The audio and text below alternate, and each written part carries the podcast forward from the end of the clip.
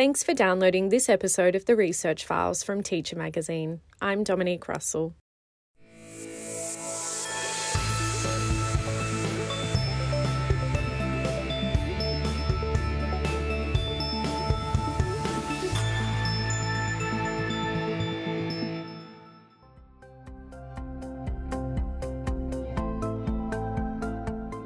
A study has followed primary school teachers through an entire school year to document how they taught mathematics to be inclusive of children with Down syndrome. Each teacher involved in the study had a student with Down syndrome in their classroom, and the researchers took note of examples of innovative mathematics teaching practice by observing lessons, looking at the maths work completed by children with Down syndrome, and one on one interviews with the teachers involved.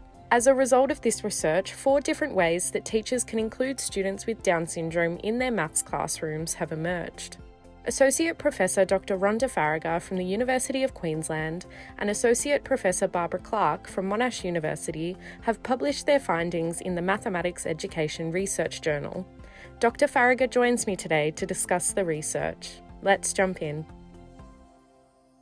So I thought to begin with, it would just be a good idea to get a bit of background on your career in educational research so far and also your role at the University of Queensland. Yes, I um, began as a secondary maths and science teacher and loved them both, but gradually became more involved in maths and particularly learners who weren't learning as well as I'd like. And so that took me into education research.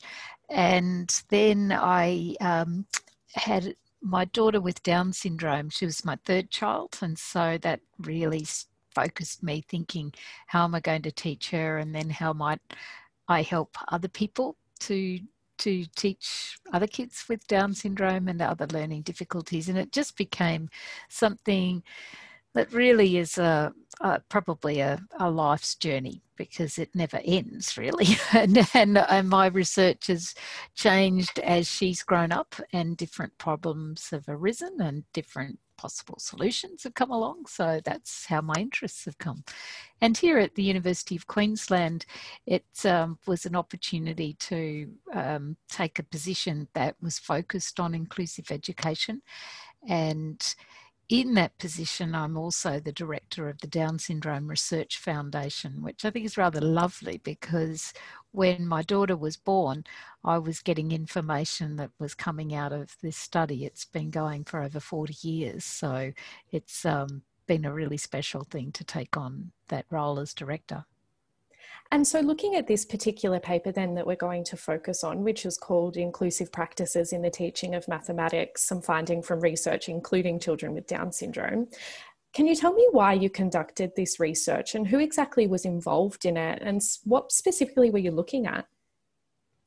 This project um, that this paper is part of. Um, it came about because my um, colleague Barbara Clarke and I had done previous work of interviewing children with Down syndrome on the task based interviews that were very um, prominent in um, maths education and, and still are, are a good way of working with children in the early childhood years. And when we were studying the results, it became something we we felt there was a teaching effect that some kids were doing particularly well and they were being taught well and we wanted to see what their teachers were doing. So we started to explore the possibilities of looking in classrooms where there were children with down syndrome being included. And it, it, it was a really delightful opportunity for us to be be in these very creative places. And so that was really the impetus for us to see what was happening because the research literature is pretty silent on it. You know you wouldn't have much to go on at all. Um, and so we we wanted to see and well my goodness we had fun. And so you were looking at the primary education space, weren't you? How many teachers were involved and mm. how long did you follow them for? We followed them for a year, and yes, we were in the the um, primary teaching space, and we had uh, colleagues, and they were research colleagues, partners in our research, and they were in Canberra and um, in Melbourne. The teachers that we had, we had um, six in the ACT, and then we had um, a further um, nine in Victoria, and that was. Uh, it was a good size that we could spend close work with these teachers. You know, studies that are too big only allow you to skim along the surface, whereas we got deeply and closely into these classrooms. And uh, over the year that we spent with them, we watched um, probably about um, for, for all, all, of them, we, we watched three lessons. Um, for some, we went it, um, a couple more, but that was a, a really, really deep involvement with them. So, in the body of the, the paper, you talk about these four themes that emerge from this research, or four ways that teachers can include students with Down syndrome in the maths classroom in particular. The first one was particularly interesting, which spoke about deciding when to hold back from telling or uh, providing answers to students. So, why is that so important? And how did the educators in your study do that successfully? It is a very big thing in maths education to know not to give the answer, and teachers, we all go into teaching because we want to help. And so it's so tempting when a kid is struggling or they seem to be frustrated to um, hold back from telling them the answer.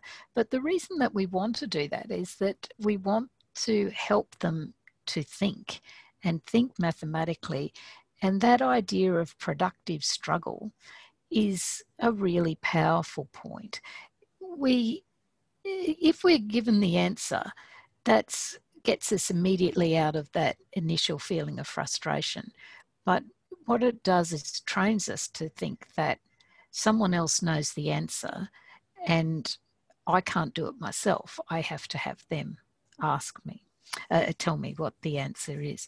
The difficulty with that as well is that apart from just breeding reliance on the teacher, it doesn't help us to engage with more sophisticated and more complex mathematical thinking tasks later on. So that's a, uh, an approach that we've come to understand in problem solving and teaching mathematical thinking.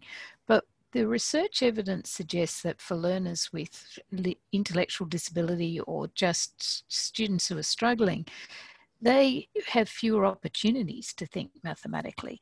They are more likely to be just told the answer or told to skip over the work altogether. So the, the opportunities aren't there for them to learn. So it's, it's an important finding in this paper that these teachers didn't do that. These teachers had this deep belief that these learners with Down syndrome were capable of thinking mathematically and they were going to assist them to do it.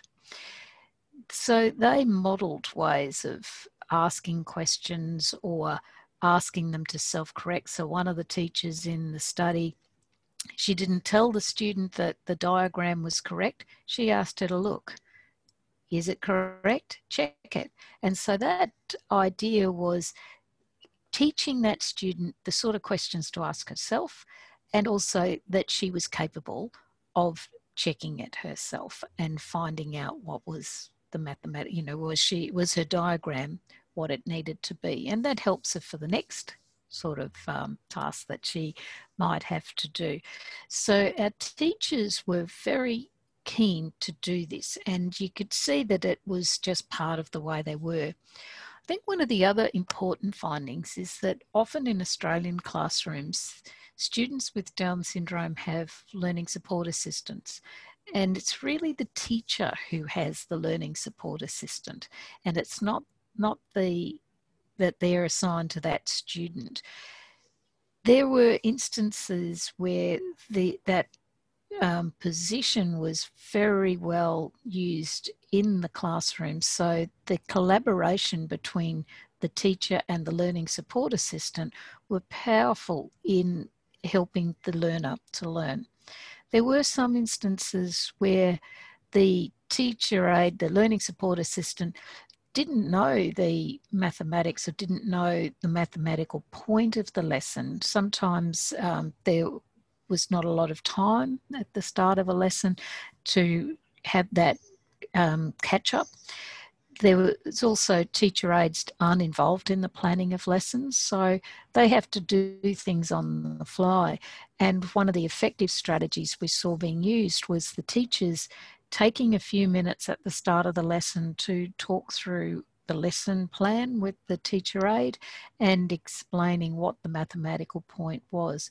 Because it's often we found that the teacher aides who are making the decision about when to hold back, when to give more support, when to move on to something else. And that's really complex decision making. And so it really relies on these learning support teachers um, knowing the student well, working closely with the teacher, and building up that strong connection, that strong relationship.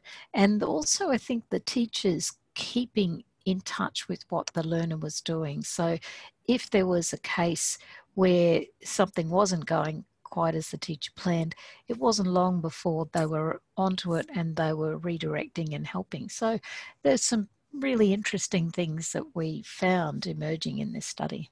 Mm. Absolutely. And can you tell me about the other themes that emerged then that we haven't gone over yet? Yes, some of the other themes that we were looking at was making decisions about what mathematics to teach. And in the education of learners with Down syndrome in mathematics, they often are some years behind the curriculum milestones of their peers. And so, temptation might be to give them totally different work, maybe what might be called a life skills, or they might give them work from a much younger age. But the teachers in our study were doing something quite different. And what they were doing was adjusting the mathematics for their year level. The curriculum that they were teaching the rest of the class, they were making it accessible to the learners with Down syndrome.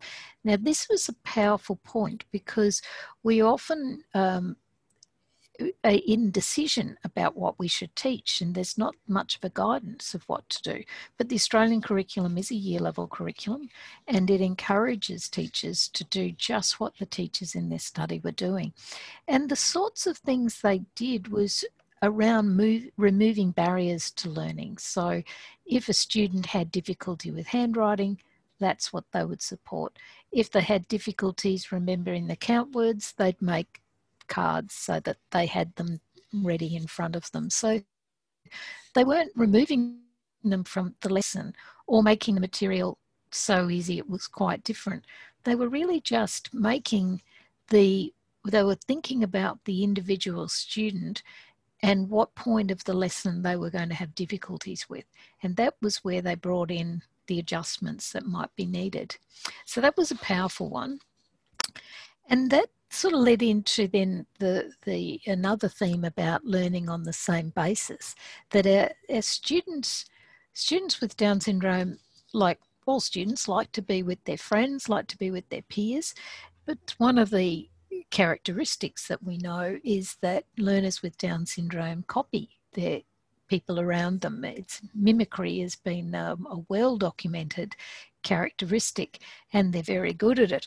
And so if they're around kids who have something to teach them, then it's a it's a benefit.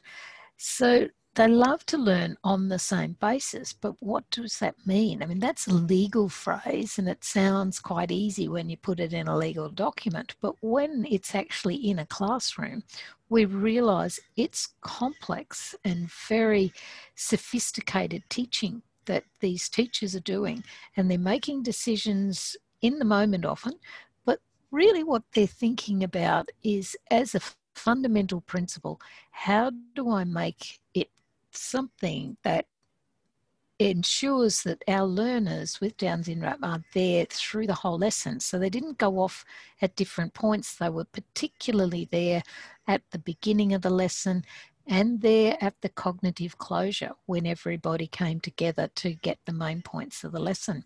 And one of the things that we found was really interesting is that these teachers rejected the notion of readiness. So you didn't teach them fractions until they were ready for them, and ready for them might mean I don't know, some hierarchical skills or something that you would normally think would be required before you would begin more complex topics. Multiplication, for example, when you can't add or you can't count um, small collections. And yet, our teachers, we saw them doing this. We saw them thinking, how do I engage this learner? How do I keep them working, but making the adjustments? And then um, an, another theme was the effective use of resources. So we didn't find anything that the other kids in the class couldn't use. It was really that we know that learners with Down syndrome are supported through the use of visuals and use of manipulatives. Well, all learners are. I mean, it's not something that's going to harm anybody.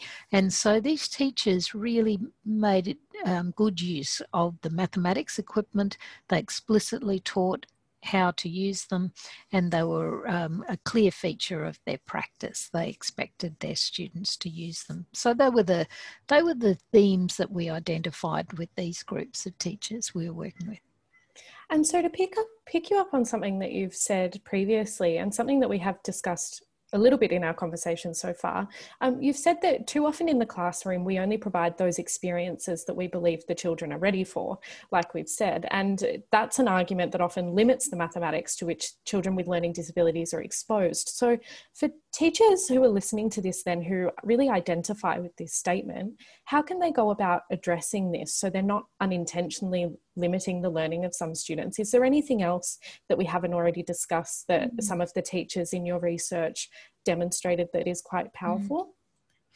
Yes, look, uh, there were some really um, they were very insightful, the teachers that we were working with. And in their conversations at um, the conclusion of the year, they, they said things like, um, just have a go.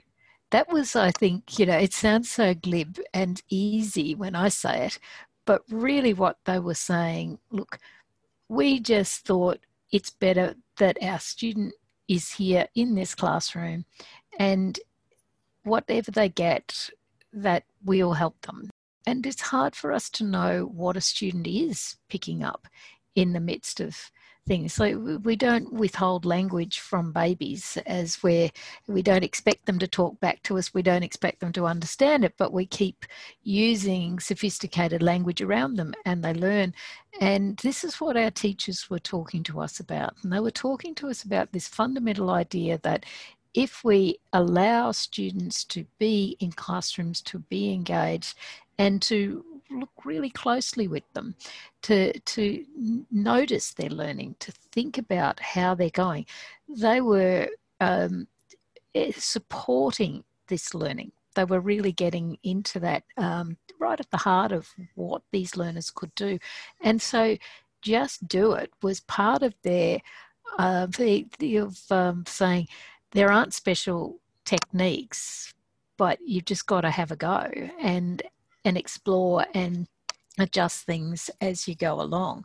So yeah, that was a, a pretty powerful and important finding, I think, for them to say it. And then they were also talking about, well, maybe they won't get the detail, but they'll get the concept. And and I think that's also another important aspect to think you haven't got to teach everything in this lesson in this year. They were very aware that there would be times when the what they were the student was getting at this point and understanding of the concept would then form the basis of subsequent work over the years to come. And and so there were some really powerful things that I think allowed these, when these teachers communicated back to us, was just this sense that this was worth doing, but it was just something that creative teachers have a go, see what happens, and we were all amazed. And so, looking at a broader school community level, then, are there any implications from this paper that are relevant for school leaders? Leaders in schools are absolutely critical. It's a it, it's really fundamental that teachers need the support of their leader, but I, I, guess it's more about the philosophical underpinnings of inclusive practice and being supported to do this sort of work. So, having um, policies and procedures in the school, for example, that allow a teacher to have some time with their teacher aides. Um, it's probably unrealistic to expect they will have a lot of planning time together, but just having sorts of policies in place that allows a teacher even just to have five minutes of conversation with the teacher aide before a lesson. It's also about knowing that this is an approach that makes a big difference to the learning outcomes of all the learners in the class. And being able to support and encourage that that is the structure, that's the philosophy that's going on in this school. And then teachers can feel that they're supported, but also can get assistance because this is complex and, and it really is skilled work that takes teachers time to settle in and time to really feel confident of what they're doing. Some of the teachers in our study, and they were all outstanding teachers, um, and one of them who was really probably one of the finest teachers I've ever seen, she disclosed at the end that at the beginning she felt terrified.